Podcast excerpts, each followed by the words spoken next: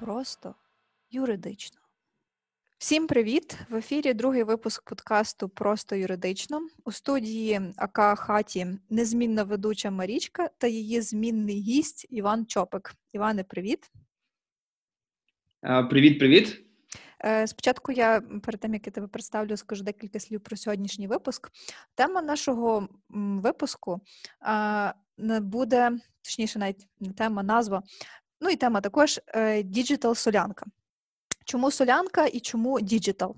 Е, тому що ми поговоримо в загальному про життя, про права, про обов'язки, взагалі про всю рутину е, людей, яка відбувається онлайн. Е, хто такий Іван і чому Іван? Іван юрист, він натхненний ентузіаст в сфері цифрових прав особи. Він е, цікавиться цією темою, хоче поділитися своїми знаннями. Е, також Іван юрист в консалтингу. Він працює з міжнародними податками. За його словами, міжнародні податки просто звучать круче. Тому як бачите, не лише у мене специфічні юридичні смаки, вони насправді є у багатьох юристів. Ем, і ще коротенький е, дисклеймер. Ем, Інформація, яка прозвучить у цьому подкасті, не є юридичною консультацією. Це є розмова двох друзів, е, юристів, ентузіастів, які цікавляться певною темою. Іване, привіт ще раз.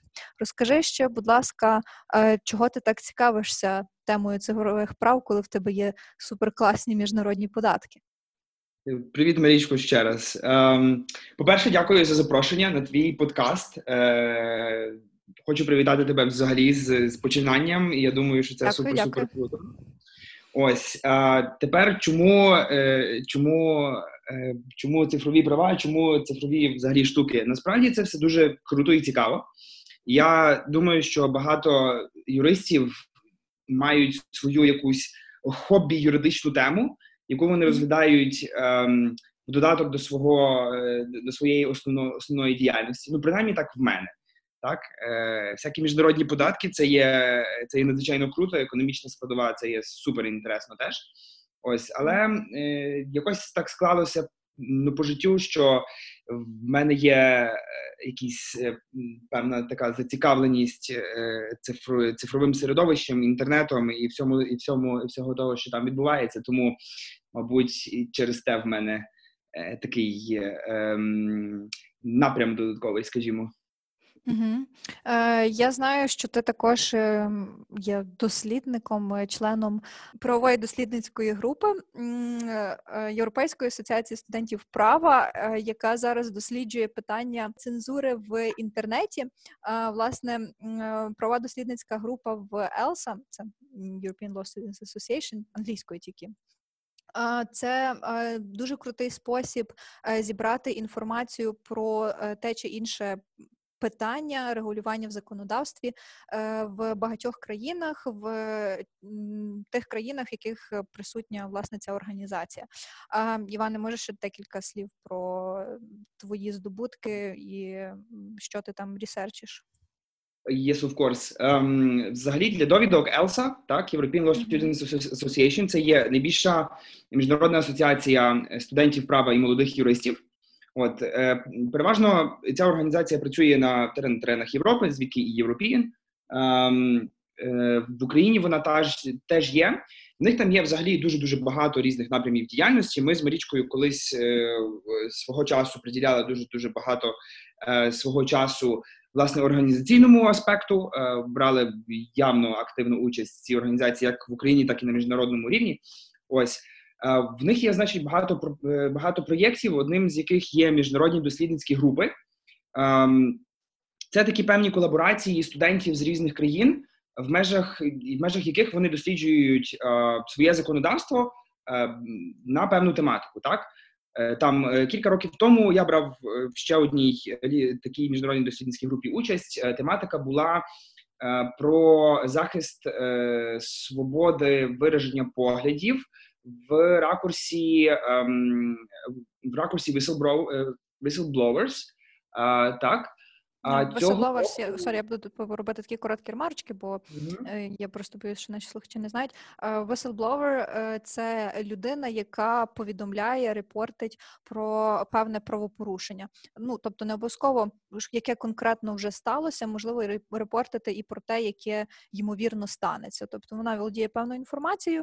ем, Вона володіє певною інформацією ем, через певні свої е, трудові функції, е, громадську діяльність е, тощо, і таким чином вона повідомляє відповідні органи і структури про правопорушення. Так. Так, от така штука. А цього року, власне, ем, тематика такої, такої правової дослідницької групи е, є інтернет-цензура. І ми, власне, досліджуємо законодавство України. У нас є доволі багато ем, дослідників, дуже хороші люди. Насправді дуже постаралися написати перший драфт. Зараз якраз ми в процесі е, оцього всього. І власне в межах цієї, е, цієї роботи ми досліджуємо законодав відповідне законодавство в Україні. Так там там така структура, що Рада Європи на цю е, міжнародну дослідницьку групу е, задає певний вичерпний перелік питань. Е, Цього року це є 10 питань, там з певними підпитаннями. Ми зокрема розбираємося е, в законодавстві про е, свободу вираження поглядів, про інформацію, е, про, право на інформацію. Е, Пишемо про е, про блокування фільтеринг, е, пишемо е, про відповідальність е, платформ, і чи в нас є якісь ем, там, скажімо, методи саморегулювання індустрії. От Мгм. такі десь, я думаю, ключові питання, якщо характеризувати так. Десь думаю, репорт буде готовий вже в конкретно фінальному варіанті в кінці грудня. Я думаю, якщо е, не посунеться далі розклад е, через різні форс-мажори цього року. Мгм. Окей, е, супер. То я думаю, що ми можемо навіть е, трішки е, зачепити ці напрацювання сьогодні, особливо що стосується ем, вираження думок і ем, е, вираження цих думок е, власне в соцмережах, як е, відповідних е, платформах поширення цих думок. Ем, Окей, давай ми перейдемо до самої суті розмови. Я пропоную нам е, визначитися з базовими поняттями. Одним з таких буде, е, що таке цифрові права особи. Е, перед цим я робила опитування в себе в інстаграмі. Ну, звичайно, вибірка не дуже репрезентативна, оскільки небагато людей проголосувало, але все ж таки е, я запитала, чи знають люди, що таке цифрові права особи. Е, 44% відповіло, що так, 56% відповіло, що ні. Е, Відповідно, особисто для мене це показник, ем, що потрібно і надалі розвивати і пояснювати таку більше просвітницьку діяльність робити, е, зокрема в цьому напрямку. Е, То що ж таке цифрові права особи, Іван? І так, е, цифрові права особи це ну така собі базисна е, категорія, так е, з, як, точки зору якої можна розглядати те, що дозволено, чи на що мають права ін, ін, індивідууми в цифровому середовищі. Загалом е, концепція є гранично широка. Ем, Як і стосується фактично всього того, що в нас є в офлайні, тільки в онлайні, так. Мгм. Тобто, це є загалом право на доступ до інтернету, до мережі, право використовувати, створювати якісь матеріали, право публікувати, висловлювати свою думку онлайн. Тобто, все те, що ми традиційно десь розглядаємо е, в аспектах е, там щоденного життя, от воно тільки перенесено власне в цей е, онлайн середовище. Це онлайн середовище. Е, А яка ситуація з цифровими правами, зокрема регулюванні законодавчому, е, власне, в Україні? Чи є якесь профільне законодавство, чи де взагалі шукати якусь інформацію про це? Е, Та профільне законодавство є, але важливий момент, що воно ем, доволі неконсолідоване, не консолідоване, так? Тобто є багато моментів, які досліджені ем, різними законами і трошки врегульовані, але вони не складають нічого комплексного, так е, з собою. І причому, до речі, важливо зауважити теж, що в нас загалом законодавство е, більше нахилене на регулювання традиційних медіа. Так, тобто, в нас, наприклад, є закон України про е, телебачення, про, про теле і радіомовлення, так і там дуже не досліджуються насправді онлайн аспекти. Е, є закон про інформацію, де теж не досліджуються онлайн аспекти в, в тому, як вони якого розвитку вони вже набули станом на сьогодні. Але загалом, що в нас є, в нас є закріплені певні базисні категорії, так тобто е, там право на інформацію, право на доступ до інформації Конституції України і відповідним профільним законом. В нас е, в тому розділі закріплено і ем, право на вираження своїх поглядів, так яке може застосовуватися і до онлайн середовища, теж є обмежуючі норми щодо дискримінації, розпалювання там ворожнечі на, на, на підставі різних ознак і такі інші штуки. Це ну і інші речі теж. Наприклад, є ще закон у нас про захист персональних даних, який не є найкращим законом в цій сфері в світі, але він принаймні регулює якісь певні моменти на які можуть орієнтуватися українські надавачі послуг. Є так само закон України про телекомунікації, який регулює діяльність е, власне цих посередників, які надають доступ до інтернету, так званих інтернет-провайдерів, так е, ось і інші штуки. Е, Можна провести таке ще більш загальне порівняння, напевне, українського законодавства і і міжнародних якихось надбань, так. Ем, за кордоном визнаються і інші концепції. Так, наприклад, право на доступ до інтернету визнається в законодавстві кількох е, кількох країн. Уже у нас такого поки що закріпленого немає. Так, тобто, в нас в нас все досі перебуває на такому відносно розвитковому етапі і немає конкретно цільового регулювання. Але принаймні те, що в нас є, все одно дозволяє так чи інакше захищати свої права е, в онлайн середовищі в різних категоріях насправді. Ем, ну, хочу зробити ремарку стосовно доступу до і доступу до інтернету. Взагалі мені здається, що е, багато хто з нас зараз сприймає це ну, як, як даність, як звична справа, тобто щось таке, що е, не є чимось дуже таким обмеженим. Що насправді, якщо знову ж таки поцікавитися, яка ситуація в світі, то особливо в країнах ем, з менш розвиненою економікою, е, де також спостерігається.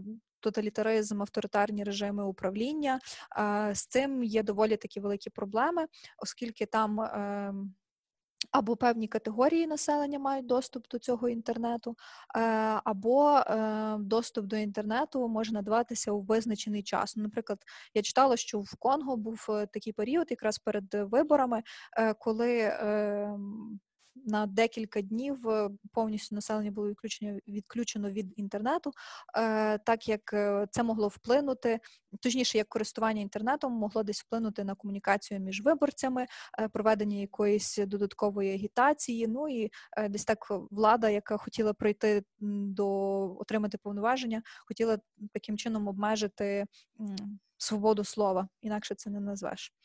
Тому е, та, попри те, що десь відсутнє таке чітке законодавче регулювання, мені здається, що е, проблема доступу до інтернету в Україні вона поступово вирішується. Так, є ще певні населені пункти, де з цим складнувато, але е, знову ж таки я маю велику надію, що е, власне ця вимога і міжнародних партнерів вона буде виконана, що повністю буде забезпечено належне інтернет-покриття по всій території України. Е, так, насправді е, тут є багато про що говорити. Ну, якщо ми говоримо про про доступ до інтернету, так як одне думаю з базисних прав в цьому ракурсі, то вартує, мабуть, згадати принаймні те, що в Україні зараз е, реально йде е, позитивний розвиток в цьому в цьому ключі. Скажімо, донедавна впровадження цієї технології 4G, воно воно дещо було територіально зупинено тим, що, ем, ем, скажімо, технічної можливості оператори послуг не могли надати такої, щоб могла дозволити е, зв'язку ем, поширюватися на на більшу територію, так відповідно надавати якісніші послуги більшої більшу більшій кількості ну, користувачів. Так ем, зв'язку з цим. Е, відбувалося це через те, що власне е, ці телекомунікаційні вишки вони не працювали на, на на, правильних частотах. Там є своя специфікація з того, що я знаю, чув. Е, зараз найбільші в Україні е, телеком-провайдери ем, консолідуються в напрямку того, щоб отримати ліцензії на ем, на на правильні частоти і власне поширювати поширювати зв'язок на них, що дозволятиме отримувати доступ до інтернету значно значно ширшій категорії людей. Так, і це власне буде частково вирішувати проблеми принаймні з доступом до до мережі, до інтернету в нас в Україні. І мабуть, е, в країнах з низьким економічним розвитком це є особливо особливо помітно, так тому що дуже часто низький економічний розвиток йде е, hand in hand з е, відсутністю е, можливості забезпечити власне оці базисні штуки, які які доступні людям в розвинутих країнах. Хоча може бути і навпаки, можемо подивитися на Китай і на Росію, які е, е, які мають свої бачення стосовно доступу до інтернету і, і взагалі е, прав людей в як як таких. Ну, наприклад, в Китаї є оця штука, яка називається ем, Great Chinese Firewall, великий китайський фаєрвол. Вони фактично створили свій власний інтернет в межах своєї держави і обмежують таким чином доступ людей до інформації взагалі за межами за межами Китаю. Те саме відбувається, наприклад, в Північній Кореї. А в Росії, скажімо, е, заборонений е, доступ до LinkedIn, е, до цілої платформи.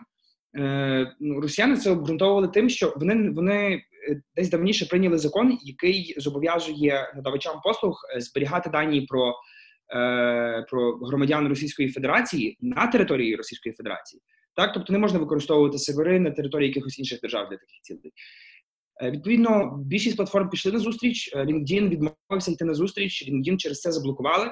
Ось, ну але тут можна говорити теж, е, наприклад, з з точки зору, чи це захист державою прав своїх громадян, так оскільки це все одно персональні персональні дані громадян Російської Федерації. Відповідно, держави є певні ем, зобов'язання перед своїми громадянами, так в тому числі в захисті щодо захисту їх персональних даних. От, а можна і розглядати як банальне обмеження там прав і свобод е, людей.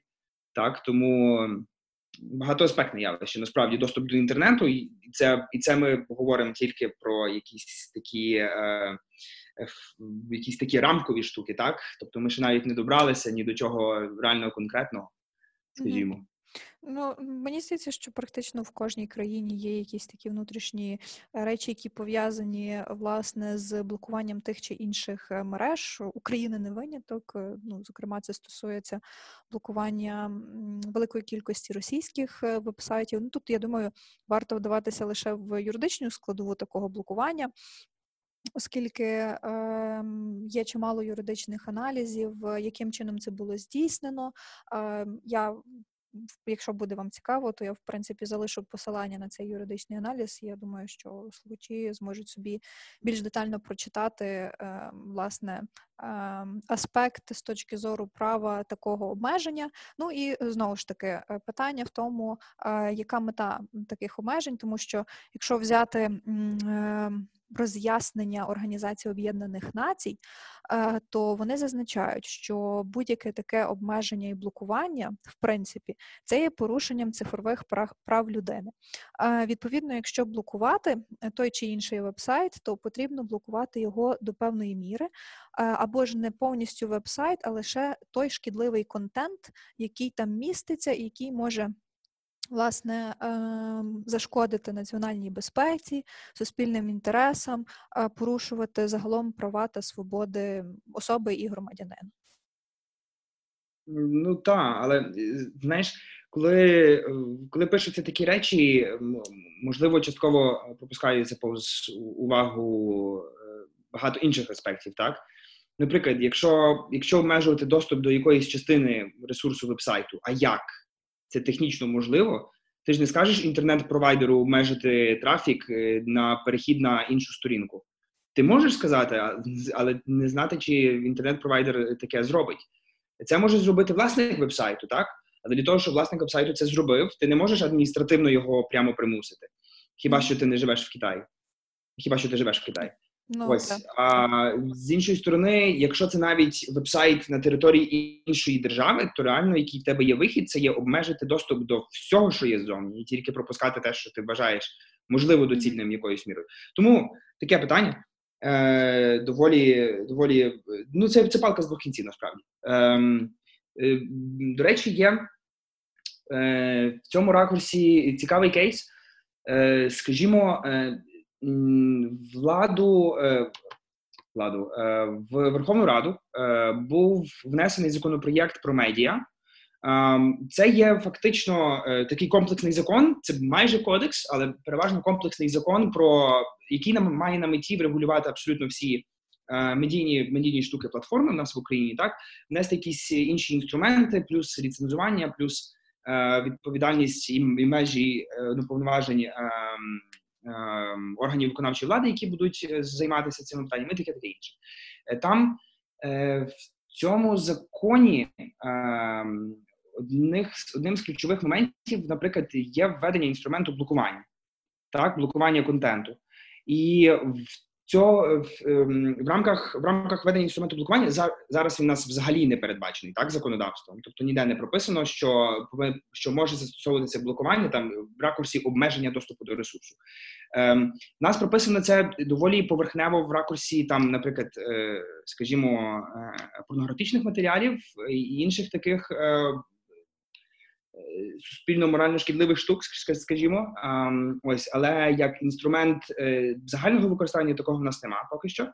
Там таке передбачається, і на зустрічі власне ем, цих асоціацій, які об'єднують, які об'єднують в собі е, інтернет-провайдерів, хостинг-провайдерів, інших е, гравців в цій в цій сфері.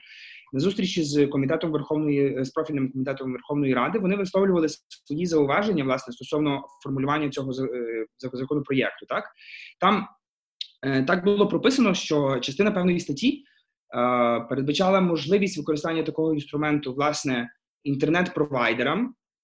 От що вони вони внесли свої пропозиції саме до цих кількох статей, так і вони там прописали, що таке обмеження може застосовуватись лише за рішенням суду. Це є перше таке дуже важливе зауваження, яке вони зробили. І друге, вони з переліку суб'єктів, які можуть застосувати власне оце блокування, е, вони викреслили інтернет-провайдерів, так? Е, і залишили тільки ем, е, хостинг-провайдерів і тільки ем, реєстрантів доменного імені. І додали, по-моєму, ще власне в суб'єктів, які володіють там цим вебсайтом, так От вони це пояснювали тим, що інтернет-провайдер, як просто надавач послуг доступу до інтернету, не може обмежити е, доступ до якогось вебсайту, оскільки це вони описували, що це і технічно неможливо, і це так само порушує певні інші законодавчі акти. Це вони вказували, до речі, що це порушує норми угоди про асоціацію України і ЄС. Там є такі, е, є такі положення теж. Ось і тут важливо власне критично дивитися з, того моменту, наскільки ці наскільки таке блокування можна взагалі застосовувати, і наскільки ці обмеження е, є там доцільними в демократичному суспільстві, так і от такі штуки. Ну так, звичайно, думаю, що е, досліджуючи питання там блокування і обмеження якогось контенту, е, важливо нам, принаймні нам з тобою, та дивитися на це з юридичної точки зору, але в ширшому аспекті дуже тяжко це розмежувати з якимись там соціальними е, чи політичними навіть чинниками деколи. Ось, а це вже деколи заходить на сіру зону, коли ми говоримо про про право в політичному аспекті. Так? І це вже не завжди можливо навіть е, коректно. Е, я би не сказав коректно, я би не сказав доцільно, можливо, так обговорювати це в такому аспекті. Хоча ну це все залежить. Так відповідно, треба якось більш незаангажовано і об'єктивно е, сприймати якісь різні чинники, які впливають на ті чи інші міри. Та я з тобою цілком погоджуюсь, і тут такий трішки офтоп, е, що право, взагалі юриспруденція це лише один з регуляторів суспільних відносин. Крім цього, є ще є етика, є мораль, е, релігія також. Тобто зрозуміло, що вони десь не мають іти в такий ріжучий розріз між собою. Ем, але знову ж таки, все це потрібно аналізувати в комплексі і десь, напевно, не сприймати все виключно з такої позитивістської точки зору, тобто тільки. Те, що написано в законі, ем, ні буквою іншою, ні крапкою комою іншою також. Е, Окей, е, я тут насправді теж, коли готувалася до розмови, е, натрапила на взагалі для себе відкрила таку громадську організацію, як платформа прав людини, і е, знайшла їхній звіт е, про е, стан дотримання цифрових прав е, особи в Україні, точніше, там більше йшлося власне про порушення. Посилання на звіти також залишу до опису подкасту. А власне це е, дослідження проводила ця громадська організація за підтримки Counterpart International. Станом е, дослідження на серпень 2019 року новішого я не знайшла. Якщо так коротенько оглядово пройтись по ключових. Е, ем, порушеннях, які були зафіксовані е, за той період часу, то перше, що вони визначають, це обмеження цифрових прав е, відбувалося через нав'язування непотрібних цифрових послуг, наприклад, спаму. Яскравим прикладом це є телефонні дзвінки, смски, ем, пошта яка приходить від е, різних компаній, від різних надавачів послуг. Деколи ці компанії є настільки нам невідомі, точніше, ми взагалі не знаємо, звідки вони можуть мати наші персональні дані, контактні дані у вигляді там телефона і електронної пошти, ем, що насправді є велике здивування, оскільки звідки вони взяли цю інформацію. Ну, це вже питання знову ж таки іншого подкасту, воно більше стосується захисту персональних даних, але е, така надмірна е, нав'язуваність е, цих різних послуг через. Е, Номер телефону та пошту е, було визнано одним із ключових обмежень цифрових прав людини в Україні. Знову ж таки, наступне це те саме блокування вебсайтів. Ми вже трішки зачіпали це питання. Ем, що ще цікаво було зафіксовано, воно більше стосується власне е, періоду виборів президентських, це поширення користувачами в Фейсбуці своїх фотографій з бюлетенем вже з результатами голосування, тобто з цією галочкою, з якого вони віддають свій голос. І, власне, ем, в даному випадку ем, по таких фактах відкривались провадження, ем, де власне особу було визнано винною ем, по суті за те, що вона ем, порушила е, обмеження щодо ведення передвиборчої агітації, оскільки є така стаття в. Кодексі України про адміністративні правопорушення, де власне зазначено, що таке волевиявлення ну там не конкретно, що там зазначено, але загалом, що таке волевиявлення, воно має бути таємним. Відповідно, це є порушенням закону, якщо привселюдно показувати, за кого все ж таки ти віддав свій голос. Е, Наступне теж, до речі, цікаве, можна трішки більше. Е, зупинитися на цьому. Це є е, збір та поширення інформації про абонентів оператором мобільного зв'язку, зокрема про регулярність візитів до лікаря, спосіб життя, навички, рівень доходів тощо. Ем, тут е, взагалі про це поділилася одна з мобільних компаній. Водофон, ем, е, де власне керівництво та розказало, що таким чином вони формують ем, поведінкові портрети своїх клієнтів, е, і таким чином, е, наприклад, ну той самий клієнт, особа користувач, може спостерігати, що десь от їй більше починає того спаму приходити, наприклад, від страхових компаній. Якщо ти зачастив до лікаря, значить щось не то, йде краще застрахуй своє життя, і от тобі тут хлоп. Е, приходить там інформація, що о, тут є така страхова компанія, може тебе застрахувався. Ну, десь таким чином. Це також насправді є порушенням. Ну, по-перше, Ем, це є поширення конфіденційної інформації про особу. Е, по-друге, це перше, те, що я зазначала, нав'язування непотрібних е, послуг, е, тобто того ж самого спаму. Так, Ось це насправді такі топові е, порушення, які були зафіксовані.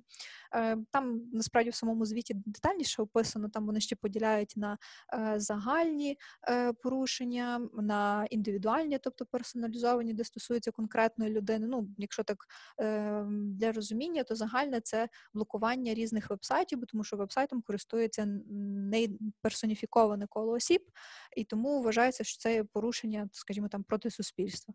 Якщо говорити говорити про індивідуальні, то зрозуміло, що це стосується конкретної особи, наприклад, того ж самого користувача е, Facebook. До речі, е, якщо говорити власне про самі порушення, е, напевно ж мають бути якісь механізми захисту від порушення твоїх прав, там відновлення становища, компенсація тощо. Ну, Я, наприклад, можу визначити, скажімо, ті, якими користувалася я, які були насправді ефективні в моєму випадку, це звернення до самої платформи соцмережі коли, наприклад, там я бачу якийсь незрозумілий і, на мою думку, незаконний контент, я відповідно надсилаю скаргу з обґрунтуванням, чому я вважаю е, цей контент незаконним або таким, що порушує мої права. Е, насправді багато мереж соцмереж вони пропонують одразу ем, такий випадаючий списочок, який насправді полегшує тобі вибір категорії у зв'язку з чим ти пишеш. Там, наприклад, е, насильство, чи там, наприклад, ем, порушення авторського права. Е, ти можеш вибрати, і плюс ще додатково є віконечко для коментаря, де ти зазначаєш. У відповідь ем, Відповідна платформа може ем, видалити цей зміст, цей контент, і він в результаті буде недоступним.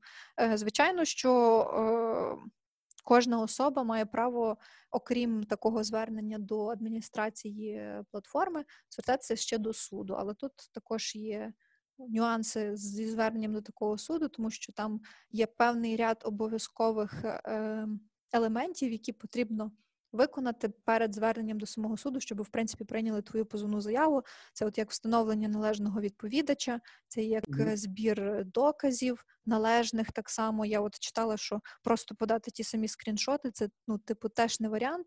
Ну бо тому, що як вони будуть по скріншотах встановлювати, ем, ну скажімо, дійсність того чи іншого факту.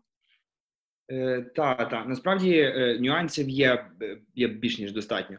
Ем, Причому в всьому, Е, навіть починаючи з того, та от, наприклад, ти розказувала про е, про можливість е, позначити якийсь контент, який, на твою думку, там порушує твої права, не твої права, тобі там не подобається через якусь там е, певну підставу. Так? Ем, По-перше, це все є доволі суб'єктивно, насправді так. І і е, деколи репортять такий контент, який насправді там конкретно прав не порушує. Це не є якийсь там банальний там hate speech, чи якісь дискримінаційні пости, так? Це може бути просто е, думка, скажімо, людини з з іншого напрямку політичного спектру, яку ти конкретно не підтримуєш, взагалі абсолютно стосовно якогось там політичного е, політичного чи там соціального питання, так? І ти репортиш цей контент і кажеш, що він там inappropriate.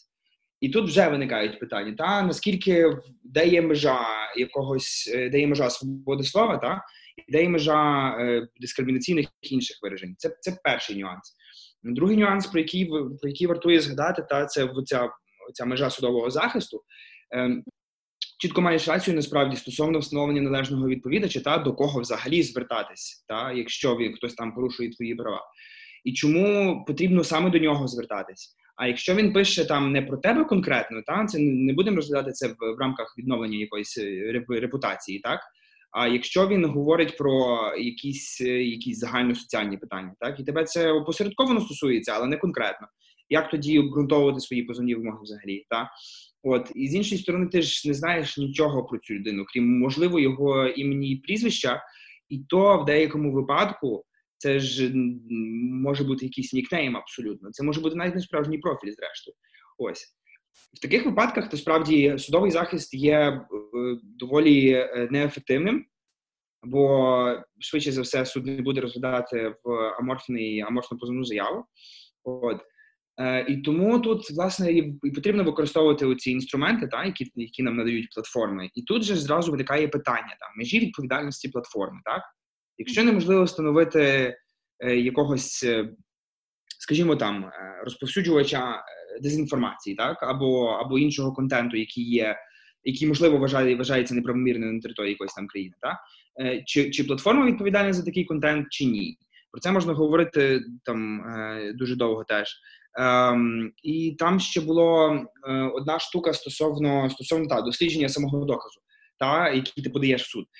Ну, за загальним правилом, е, суд визнає там електронні докази. Так е, ти можеш, ем, скажімо, той самий скріншот зробити електронний накласти на нього свій електронний цифровий підпис, подати його Але зі всіма не іншими роздруковувати просто там, типу, і не закидувати, ну, мається на увазі на А4. Е, Е, На А4 е, це так само доволі спірне питання. По-моєму, суди зараз йдуть. е, Ну, практика судів йде так, що вони не сприймають такі докази, як, як належними, так? мгм. Ем, ось тому тому переважно застосовують інший інструмент, наприклад, як огляд доказів на місці. Є такий інструмент в межах цивільного процесу, коли ти, скажімо, е, якщо це йдеться про якийсь інтернет-контент, то цей механізм буде реалізовуватися наступним чином: чи ти подаєш клопотання до суду, в якому вказуєш, що ти просиш суд там оглянути докази на місці.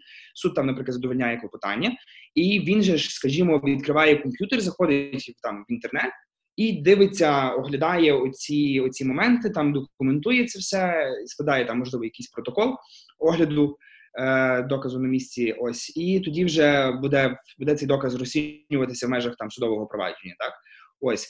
Але тут ще є яка штука Е, про, про ем, докази, які засвідчуються електронним цифровим підписом. Вартує звернути увагу на те, що його можна підробити дуже дуже легко. Навіть банальний скріншот можна не використовувати навіть Photoshop. Насправді, е, е, і всі, всі браузери мають ем, такий інструмент, який називається перевірити елемент. Так, тобто ти клікаєш де-небудь на веб-сторінці, натискаєш там випадаючому списку е, лінійку, де пише перевірити Правою елемент. Ну тобі справа відкриває код. Та там багато знання не треба. Ти просто шукаєш, де текст написано, заходиш на код, там видаляєш непотрібні слова, вставляєш ті слова, які треба, закриваєш цю планочку, робиш скріншот, підписуєш його своїм ЕЦП і подаєш в суд. Ну, це звичайно питання та е, е, етики взагалі. А якщо такого- знайдуть, то це ж е, підробка документів. Звичайно, абсолютно. От але з іншої сторони, якщо ж інша людина видалила цей доказ, так? Угу. і немає можливості відновити його, і вона там нічого не зберегла. Ну це ж теоретично можна розглянути такий елемент. От як же ж їй довести, що цей доказ є, ем, є підроблений, так? Так, Тут нема ну, першого таке- нема з чим порівняти і співставити. Та, я. Так, так. Тут же питання дискреції суду, так? Наскільки суд буде дивитися і розцінювати цей доказ, наскільки він його зможе застосувати. Е, Далі про цей інструмент. Ем, е, інструмент щодо огляду доказу на місці, так? Е, Деколи буває так, що докази дуже швидко зникають насправді. І довести правопорушення, крім якогось там скріншоту, може виявити, виявитись там навіть за буквально 5 хвилин абсолютно неможливим. Ось тому суду навіть не буде що розглядати. От, і потім як тоді доказати, так? От, звісно, можна робити і експертизу доказу, так? Тобто, наприклад, якщо це є підроблений скріншот, е, зразу після того, як він зроблений в фотошопі, думаю, там якась належна експертиза може встановити втручання в цей, е, цей матеріал, та через метадані або інші, можливо, пошкодження, не знаю. А якщо ми говоримо про нормально зроблений скріншот з, з, з використанням оцих таких малесеньких інструментів хакінгу, та, то ну, тут вже ніяк не доведеш, фактично. От, і ну, таке воно все доволі спірне питання. Угу. Е, та, цікаво. Слухай, тут треба буде ще окремо поговорити взагалі про кібербезпеку е, онлайн. Е, але окей, давай ми повернемося до е, порушень. І, власне, до тих е, способів, ну, я би назвала це спосіб захисту, можливо, навіть спосіб попередження якогось порушення, тому що та, і взагалі, в принципі, завжди набагато легше і ефективніше чомусь запобігти, ніж коли ти вже стикаєшся з негативними наслідками самого порушення. Ем, Власне, давай розглянемо Facebook як по суті одну з е, найбільш е, популярних і відомих мереж е, в світі. Ем, Я би хотіла повернутися до того моменту з їхнім скандалом з Cambridge Analytica. Це, якщо коротко ем, підсумувати, що це за скандал, е, десь орієнтовно з 2012 року Ем, керівництво Facebook е, продавало ем, персональні дані користувачів е, Facebook компанії Cambridge Analytica, яка відповідно збирала ці дані, вона їх обробляла, і на основі цих даних також формувала поведінковий портрет користувача. Все це було підв'язано власне під вибори в США. Ем, коли перемогу здобув е, Дональд Трамп, і е, в результаті знову ж таки дій е, певного веселбловера, викривача, вся ця історія сплила. Назовні. Ну і відповідно, там мені здається, рік чи навіть більше часу Цукерберг ходив в конгрес як по свячену воду пояснювати, що власне взагалі сталося і що з цим робити.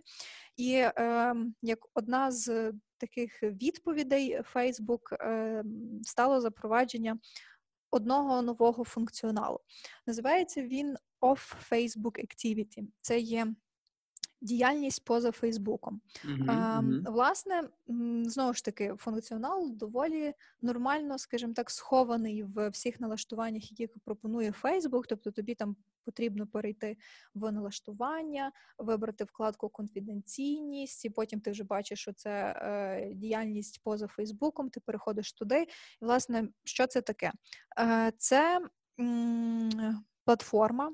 Е, частина Фейсбуку, де ти можеш побачити, які додатки і сайти надсилають інформацію про тебе як користувача Фейсбук. Ну, от серйозно, я коли зайшла і подивилася, я реально вжахнулася, тому що це було овер 300 різних додатків і сайтів, взагалі настільки дивних, що стосовно деяких я би навіть не подумала, що вони якось е, співпрацюють з Фейсбук і що вони обмінюються моїми даними. А я про це не знаю. Ну тобто, ніби е, з одної сторони, Фейсбук зробив це можливим і е, оприлюднив, що от, будь ласка, заходь, дивись. Але якщо ти взагалі не знаєш про таку функцію, то ти й не будеш знати, хто власне про тебе збирає дані і передає Фейсбук. Я думаю, що якщо е, багато користувачів це зробить і подивиться, то напевно, що багато кому ще й буде встигно. те, що вони там знайдуть. Чесно, чувак, такі якісь дурацькі вебсайти, е, якісь ігри такі. Ну коротше, я не буду розказувати. Це все вже Так, так, е, особливо оця реклама, так в там десь на Фейсбуці чи в інстаграмі, так? Там, скажімо. Е, там далі рівня третього не змогли прийти, змогли прийти тільки тільки 2% там людей. Та? І ти такий там, о боже мій, давай я скачаю собі цю гру, скачуєш там, дивишся, а насправді вона така проста, що дай Боже. Ось. І чесно кажучи, зараз, коли в кожного є в руках якийсь там е, смартфон, в якого практично не обмежено пам'яті, ти скачуєш якусь собі програму, там залогінюєшся туди, якщо вона тебе просить. Е, і тобі байдуже там, куди йдуть твої дані, які вони, що воно збирає, навіщо воно використовується.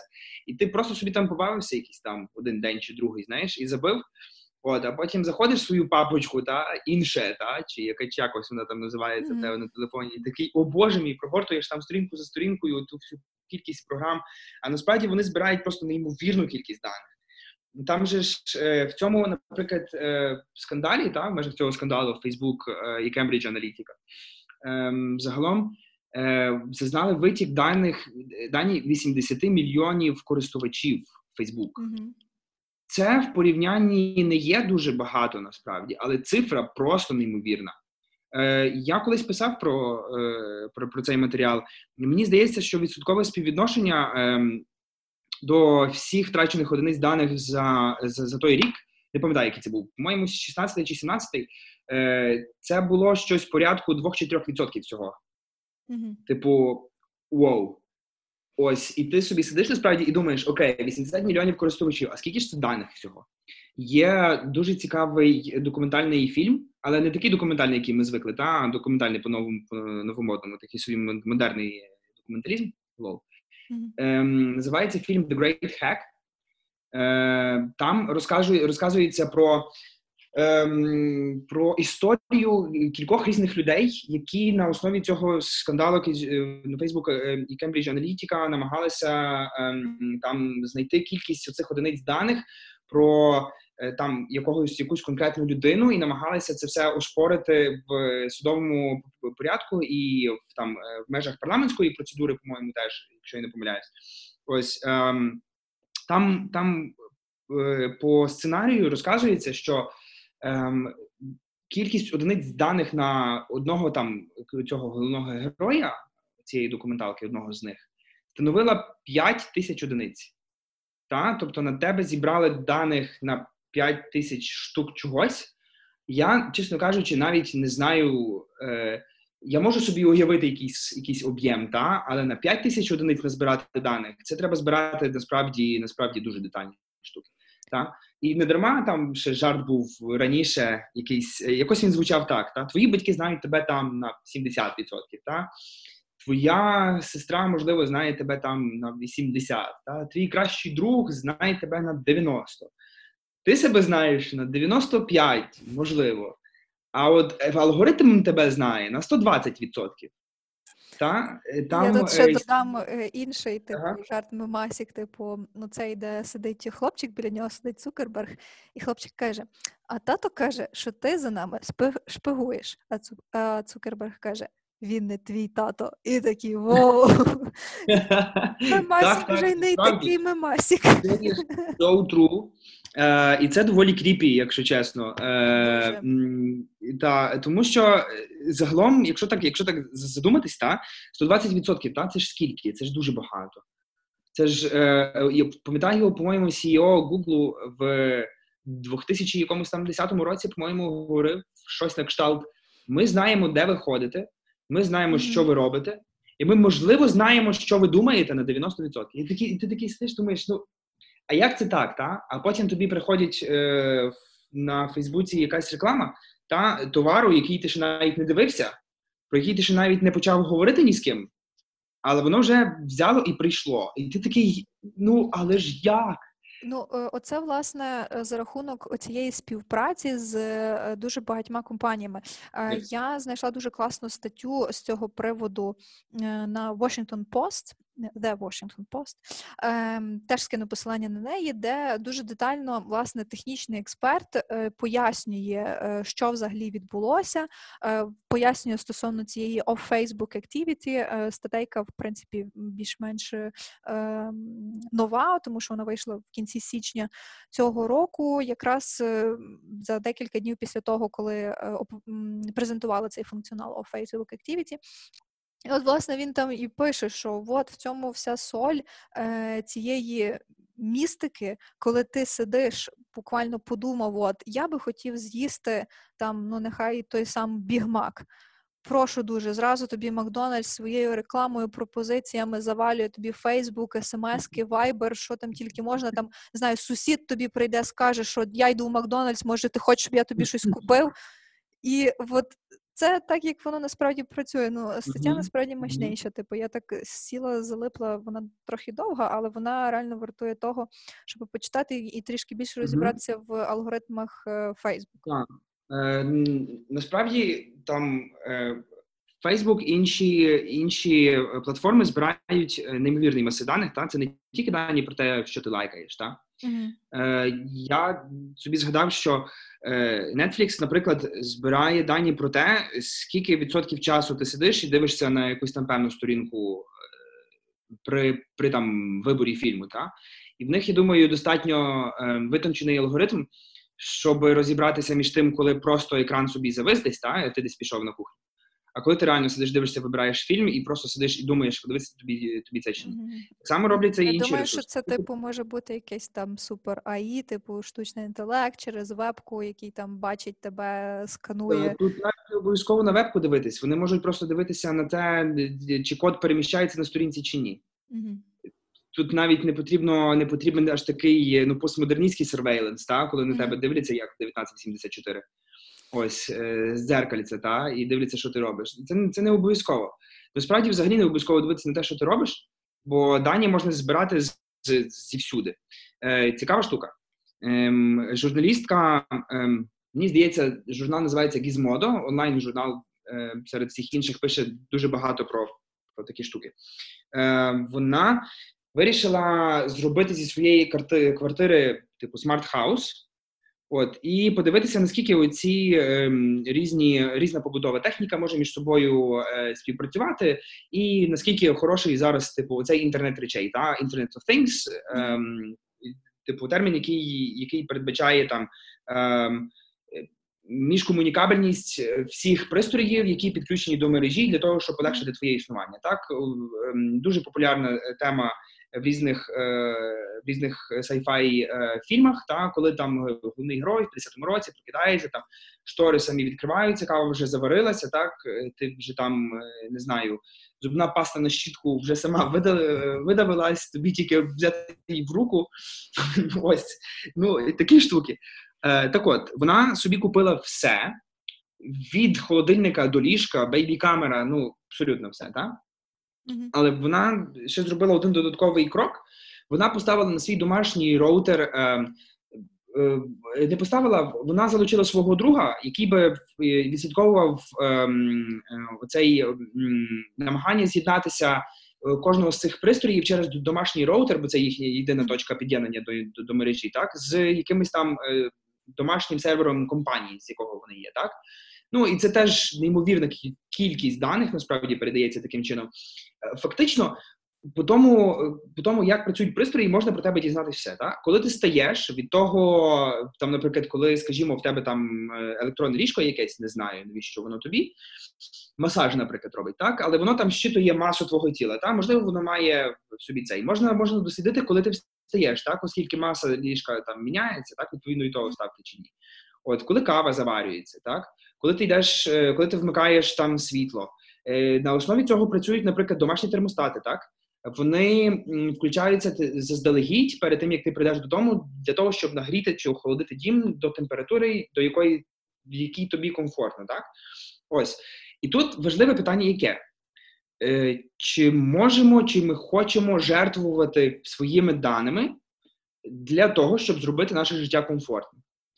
Та ж журналістка з того ж Гізмоду зробила ще один е, експеримент, теж дуже цікавий насправді.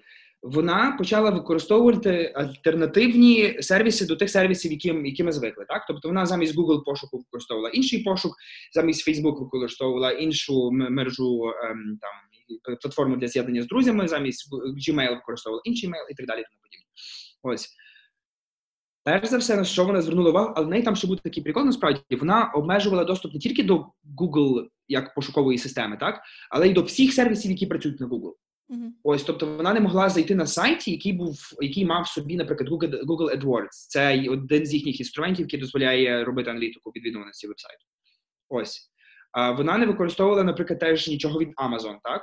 А на Amazon Web Service це один з найбільших е, хостингових провайдерів в світі, насправді там хостяться всі. Ось. Е, і вона сказала, що.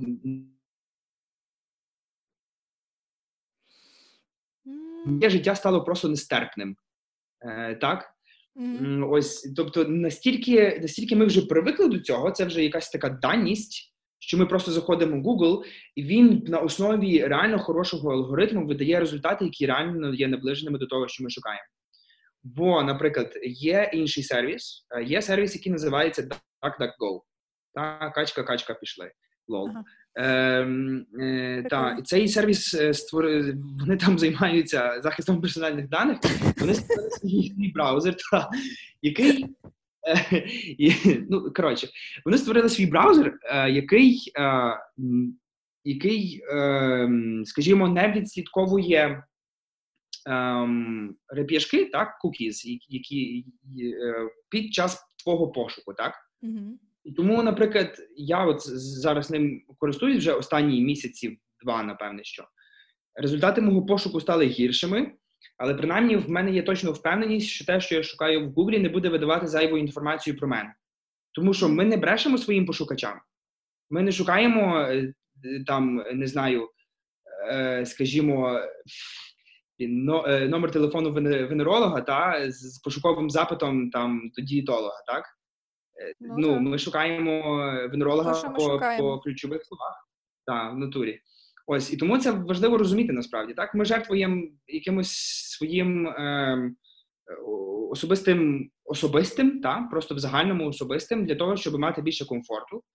На чому, е, на чому як ці симбіоти та живуть е, великі корпорації, насправді, тому що Facebook заробляє гроші на рекламі, якщо так, розібратись, так. так. одним з, з, джерел, з джерел його доходу найбільшим є власне реклама, яку він продає. Але реклама, яку він продає, базується на наших персональних даних. Та колись вся оця персоналізація профілів, особливо там на MySpace, ще хто пам'ятає, можливо, О, я пам'ятаю. була така штука. Та, Древніми. Є таке насправді. Або в або ну, кожен форум, так? Тільки ага. форуми відрізнялись тим, що ти був анонімний. Але оця можливість персоналізації якогось свого профілю, це все одно ну, це це частина цієї ем, е, за кордоном це називають gamification, та перетворення чогось в гру. Е, Ось і персоналізація це частина цього. Е, ось, але потім в якийсь момент вони додумались, що все, що ми про себе пишемо, можна використовувати подалі.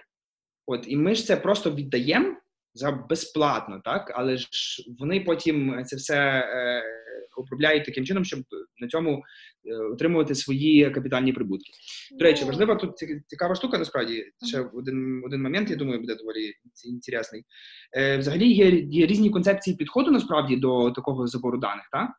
Тобто е, в Європі е, такий забір даних вони вони більше розглядають взагалі персональні дані в концепції там прав людини, так тобто right to privacy.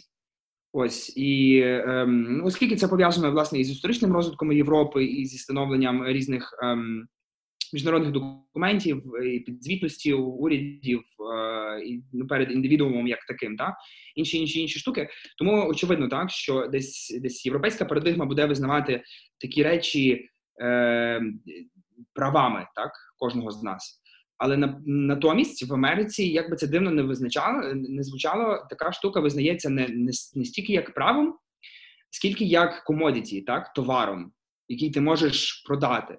Е, теж читав одну цікаву статтю на Wired, мені здається, що який ще десь е, минулого року. Ти потім мені поскидаєш ці всі посиланнячка, і ми це я все красиво. постараюсь, якщо їх знайду. Ну, якщо ти не знайдеш конкретно посилання статті, то принаймні ресурси. Я думаю, що там слухачі зможуть Так, так, так, обов'язково, обов'язково. багато чого. Ось, угу. так. І на Wired описувалась така штука, так?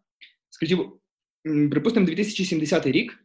Ам, якийсь якийсь Андрій сидить перед телевізором, і тут йому обмежили там доступ до каналу, який він любить дивитися щодня о 8 годині вечора. Що Андрій робить? Андрій йде на кухню, там робить собі їсти, зробивши собі їсти, він продає дані про те, що він собі приготував, і як воно смакувало. Потім він там, можливо, зробив якусь фізичну активність, продав дані зі свого фітнес-трекера. Сходив в душ, продав дані з душу, сходив в туалет, продав дані з туалету. Наскільки наскільки ця їжа була nutritious, та поживною. Так, це насправді це типу okay. бровопіднімальна штука, але так воно і є. Так, це це все дані, абсолютно. Ось. І потім він назбирав якийсь. Якісь якусь там певну кількість умовних кредитів, так і купив собі далі перегляд свого улюбленого серіалу на додаткових 30 хвилин. Так я коли прочитав цю статтю, я перше сидів і думав, наскільки це ну, взагалі. Ну, я я привик до європейської парадигми, так? Я привик вважати, я також, що це є права. Це, Я так, теж я вважаю, привик що це вважати, mm що це щось, що можна продати. Але великі корпорації не то, що не привикли, вони це вже роблять останніх років 20. Так? Це по-перше. А по-друге, ем, американці вони пішли навіть далі. Так? В Каліфорнії недавно був затверджений е, аналог GDPR. Для тих, хто не знає, GDPR – це є General Data Protection Regulation, це є основний основне рамкове. Е, основний рамковий закон на території ЄС, який регулює е, поводження з персональними даними, так mm-hmm. е, відносний аналог в штаті Каліфорнія е, є ем, California ем, Data Privacy Act, е, не Data Privacy, Consumer Privacy Act. Mm-hmm. Е, та який передбачає те саме тільки в межах власне штату Каліфорнія. Ну там говорять те, що це може стати основою для якогось федерального закону. Тим не менше, е, важлива різниця в чому, так? Е, коли ми говоримо про Європу, то ми говоримо data protection. Коли ми говоримо про Америку, то ми говоримо говоримо про consumer privacy. А consumer, та споживач, це вже є власне категорія сфери торгівлі, так, а не сфери використання своїх прав. Та надання послуг, торгівля, це все, що пов'язане з угу. економічною складовою. Так, так, саме так. От тому от такі штуки є е, насправді доволі цікавими для сприйняття. Я думаю. І тут, е, е, так би мовити, ми наскільки не знаю, плавно неплавно перейшли від цифрових прав до якихось таких глобальних речей в контексті взагалі персональних даних і таких прав, як або права, або як товару. Ну, знову ж таки, я нагадую, що назвою цього випуску е, є діджитал солянка, тому десь, напевно, не дивуйтесь, що ми трішки перескакуємо з теми на тему. Е, я думаю, що це десь логічно, оскільки Говорити можна багато про про це все, і е, все настільки взаємопов'язано, що ти не можеш говорити про е, ту саму свободу висловлення без е, конфіденційності твоєї інформації, персональних даних, тому що конкретна людина висловлюється і відповідно це підв'язує е, її персональні дані. Е, я ще насправді хотіла е, закоментити власне те, що ти сказав е, про зручність е, таких е, соцмереж і взагалі такого, ну і того, що пропонує власне той самий Фейсбук в контексті своєї співпраці з різними компаніями. Тому що якщо, е, наприклад, детальніше розібратися з цим о Facebook Activity, то там насправді е, він пропонує тобі обмежити майбутню активність, тобто е, твоя активність і подальшому, якщо ти її обмежиш, вона не буде там відслідковуватися і не буде передаватися Фейсбук. Е, насправді це не зовсім так. І це не зовсім так, тому що певні твої дані вони все одно будуть зберігатися. Е, так, можливо, конкретно то, що ти робиш, воно не буде пересилатися тими компаніями Facebook, але все одно, так як вони там зазначають, ми будемо отримувати певні дані для того, щоб покращувати е, нашу там статистику, рекламу, бла бла бла. Це перше. І по-друге. Е, якщо ти обмежуєш таку майбутню активність, то тебе автоматично за 48 годин е, розлогінює з усіх тих додатків і сайтів, де ти логінився через Facebook. Тобто ти втрачаєш доступ до всього того, що ти користувався, ти вже звик користуватися, ти вже це приймаєш там за замовчуванням по дефолту, воно тебе просто розлогінює, і ти далі або ну я не знаю, якимось чином перелогінюєшся, або там використовуєш інший застосунок. Ну, зазвичай це Google, знову ж таки, той самий привіт, який то саме робить, що робить Facebook. А, нього ніколи не течеш. Так. І якби та, знаєш, я така ну, сама посиділа, подумала, так, ага, значить, типу, тут ці додатки я можу там обмежити, повиходити з них, бо вони, в принципі, не дуже суттєві. Тут, якби, ну, напевно, що ні. І якби я це приймаю свідомо, я розумію це, і ніде правди діти. Якщо ти, в принципі, хочеш там, не знаю, видалитись, чи е, щоб про тебе нічого інтернет не знав, хоча мені здається, в наших реаліях це абсолютно неможливо, то просто не користуйся інтернетом, не використовуй всі ці соцмережі, і ну, можливо є шанс, що ти не будеш ніде там помічений. Але знову ж таки, 100% гарантії абсолютно немає, і не може бути. Е, немає, не може бути. Але думаю, е, мабуть, вартує згадати якийсь такий аспект, та, е, який який би можна було назвати так контроль над своїми даними, uh-huh. та, і і те, що з ними можна робити. От, наприклад, ти згадувала оцей момент стосовно Facebook, так це є, думаю, дуже хороший приклад власне контролю над тим, які дані є про тебе десь там, так, і ким вони зібрані, і що з ними потім можна робити. Е, це саме можна зробити і в Facebook. Е, можна так перевірити свою активність і по постах, які ти лайкав, і що не тільки що ти постив, але й е, там коментував інші інші речі, якісь дивився штуки і таке інше. Думаю, тут важливо говорити про про якісь такі ем, речі, додаткові права. Так, от ми говоримо про ці про цифрові права. Так? Одним з одним з вимірів цифрових прав теж буде е, право на забуття. Е, англійською right to be forgotten. Uh-huh. Так, тобто право видалити про, про себе абсолютно всі дані з інтернету, так, щоб на якомусь конкретному ресурсі, та, або повсюди не можна було знайти нічого про тебе. Ось е, є таке право, власне, реалізоване в в тому ж е, е, регламенті про захист даних та GDPR, про який я згадував раніше.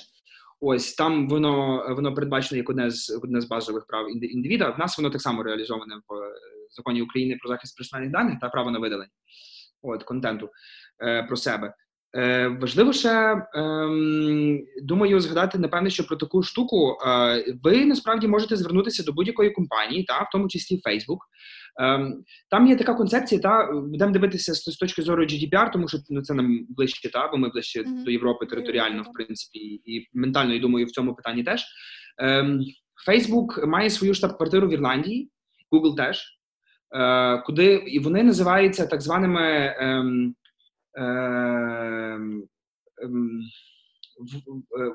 назвемо їх володільцями персональних даних на території Європейського Союзу, так тобто офісами, які, які реалізовують політику стосовно персональних даних. І е, сам факт того, що вони існують на території ЄС, покладає на них зобов'язання там відповідати на законні вимоги користувачів.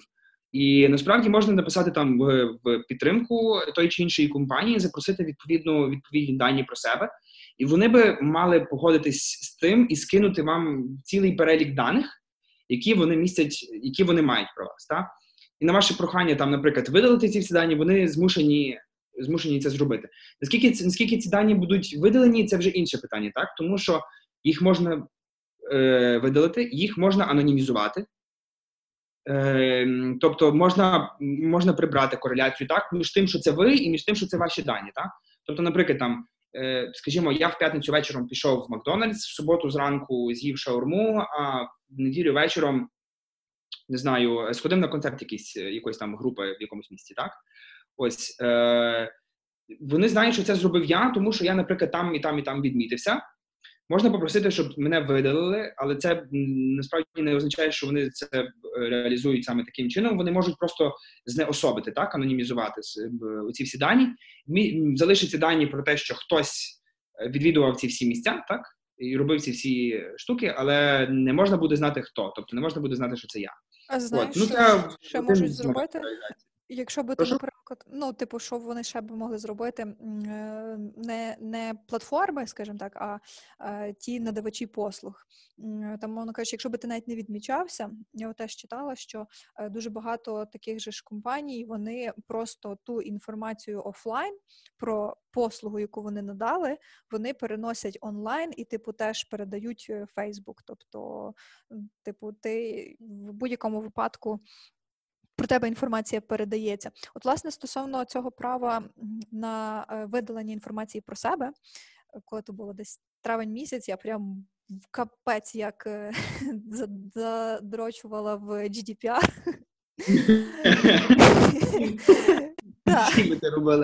Так, так, так. Ну ем, насправді так. І коли це в червні місяці я брала участь в забігу, там 10 кілометрів. Відповідно, там ж є фотографи, які тебе фоткають, і відповідно ти себе можеш рекогнайзити. Ну, типу там QR-код є на е, цій табличці з твоїм номером, і е, ти потім можеш через деякий час е, зайти. Там є відповідна прошка, ідентифікуватись, і воно тобі якби видає фотографію твою з забігу, класну, якісну. Я, типу, чисто заради експерименту, я типу побачила, що це за прошка, де типу вона м, хоститься і е, де вона, точніше, де власне е, центр розробки. Е, Я побачила, що це є в Європі. Хоча навіть якщо б не було в Європі, я би все одно би спробувала, бо мені було цікаво. Е, Я написала туди, типу, що привіт, типу, я така-то, така-то. Я вон тут є мої фоточки, але я, типу, знаю, що я маю право е, просити вас видалити всю інформацію, яку ви маєте на мене. Тому спочатку скажіть мені, що ви на мене маєте. Вони мені написали, що вони на мене мають. Е, Імейлом, типу, доволі адекватно за нормальний період часу. І я така кажу: ок, типу, дякую дуже. е, Будь ласка, видаліть. Вони такі кажуть, ну спочатку мене запиталися в зв'язку з чим я прошу видалити. Е, Я кажу, ну бо тому що я би не хотіла, щоб мої фотографії були тут у вас онлайн на сайті. Вони такі кажуть, окей, типу, добре, ми розуміємо. І вони видалили мої фотки з того. Забула, чесно забула, як вона називається, але це доволі така стандартна прошка, яку юзають Мгм. е, якраз під такі заходи, де багато людей, де, типу, треба легко їх розпізнати потім. Так, так. До, до речі, цікавий момент. Насправді вони е, дуже сильно можуть маніпулювати тими даними, які вони збирають, тому що, наприклад, зазвичай. Е, зазвичай вони агрегують дуже багато людей. Та? Якийсь забіг це як мінімум скільки людей? 300, 400, 500? О, там багато може бути, залежить, який забіг. Ну, н- Ну, наприклад, той, на якому ти була. Складно сказати. Ну, нехай буде там 500. Ну, 500. 500 людей це вже доволі багато, насправді. І уявляєш, що в них там, наприклад, є 500 фотографій, так? А 500 фотографій це вже є дуже непогана частка бази для якогось там, е, не знаю, ем, алгоритму, штучний інтелект чи машинне навчання, який там е, запрограмований на на вивчення там е, типажу людських облич там для якогось там якогось виконання якогось там завдання. Так? Це або розпізнавання облич, так званий типу facial recognition, так, системи, або, наприклад, створення просто облич людей ні звідки. Так, от ми чули, напевне, що про цей про цей алгоритм, так, який може рандомно створювати обличчя людей, які ніколи не існували. От вони використовують власне агреговані такі дані з таких. Від таких компаній. Такі компанії називаються, типу, е, брокери даних, так, які збирають дані, продають їх потім в подальшому для використання іншими компаніями. Це насправді ну, цілком адекватно, я думаю, так. Ми вже е, е, давним-давно ну, перейшли з офлайн в, в онлайн, так. І рідко коли зустрінеш якусь якусь людину, яка, якої взагалі ніде нема. Так, це навіть зараз видається, чесно кажучи, дивним, навіть якісь е, оці тіньові профілі просто можуть бути. Та профіль без аватару чи щось, але він десь там є, напевне, що та от така штука. А ось люди на цьому на цьому, до речі, непогано заробляють насправді. Але принаймні, принаймні, дуже добре, що вони тебе послухались та і надали тобі інформацію і видали про тебе так. дані. Це була насправді дуже адекватна комунікація, тому якщо у вас є якісь такі типу застереження чи там побоювання, то попробуйте в будь-якому випадку. Е, принаймні написати, запитатися це mm-hmm. краще ніж цього не зробити. Окей, так, так. Е, у нас по часу вже завершення розмови. Ми справді дуже класно розговорилися. Чесно, я би продовжувала, але думаю, краще це перенести вже на інший випуск, е, дати трошки людям можливість це все послухати, переосмислити, можливо, щось додатково підшукати, поставити нам запитання, які можуть стати хорошою основою для ще однієї розмови. Е, Від себе я хочу сказати, що. Е, Ваші цифрові права це ті самі права, які ви маєте офлайн. Е, те, що забезпечено гарантовано конституцією. Е, так само, як ви дбаєте про свою фізичну безпеку, так само потрібно дбати про свою безпеку онлайн, тобто е, не забувати про те, що. Попри те, що це простори інтернету, ви можете дійсно там використовувати різні нікнейми, повністю деперсоналізувати себе для зовнішнього онлайн світу, е, все одно є дуже багато різних і зловмисників, і не дуже хороших там е, корпорацій, і взагалі програмок, які можуть це використати все проти вас. Тому про свою гігієну е, також потрібно дбати. Онлайн гігієну і фізичну гігієну теж. Коротше, я вже знову щось наплела. Гігієна це взагалі дуже важливо. Так, будь-яка гігієна це дуже важливо. Цей коронавірусний поступ це просто прекрасно. Так, це я, фантастика. Я Насправді, е, та, тому що я, в принципі, не дуже люблю там всякими людьми обніматися і. і... Тепер є валідна причина сказати, чому я цього не буду робити. Не тому, що ти мені не подобаєшся чи ще щось. Окей, це такі офтоп, та, але повертаємося до онлайн-гігієни. Іване, які твої будуть ще коментарі, побажання? Ем, чесно кажучи, мені надзвичайно сподобалось з тобою е, говорити про про цю цифрову солянку. Ем, мене взагалі дуже вражають такі речі, так загалом. І, мабуть, для когось, знаєш, напевне, що почути про це все там, типу, дані збирають, продають, використовують неправомірно, ем, може звучати доволі е, як сценарій якогось якогось фільму про.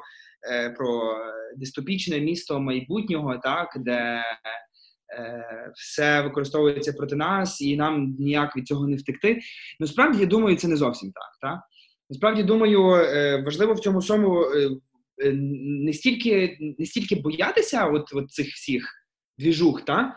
а скільки усвідомлювати, перетравити і знати, що робити далі. Mm-hmm. Та? Тобто, от знати, що є якісь базові там штуки про те, що ти можеш написати, запитати, що в тебе є право на один, два, три е, і такі інші речі. Е, Обов'язково пам'ятати про свою там цифрову гігієну. Е, Так, е, цифрова гігієна це взагалі просто чудово. Насправді дуже добре, що ти згадала, якщо чесно. Мене мене насправді дуже сильно вражають ці моменти, так Бо е, мій особисто улюблений приклад, та, який доволі характерний, напевне, що там для нашого суспільства точно, для інших суспільств там залежить. Та? У нас є, наприклад, вдома там двері, так, і Мгм. штори. І ми, коли йдемо з дому, що ми робимо? Ми закриваємо двері, а коли ввечері включаємо світло, ми зазвичай закриваємо штори. Так? Чому? Ми ж не хочемо, щоб до нас зайшли, подивилися на нас, та? хтось е, неправомірний, та? неправомірним оком, скажімо. Так. Ось, а Я чому би ми ще так собі капкан ставила в додачу. Так, так, ну, От всяке. така я параноїдальна людина. Справді. Чому ми цього робимо онлайн? От, от це вже питання таке цікаве. А тут людина може сказати: та, ну так я ж нічого поганого не роблю онлайн. Ну так, але ти ж теж нічого поганого вдома не робиш. Та, але Та, ж все одно в тебе що проти так. тебе нічого поганого не роблять. Ти ж От, you may never know. Оце, оце да, оце дуже правильно було сказано. Ось так, тому е, загалом насправді було б дуже цікаво почути від, від твоїх слухачів якісь питання, уточнення. Насправді думаю, що ми наговорили про так багато всього, що може бути 100-500 е, 100-500 різних питань.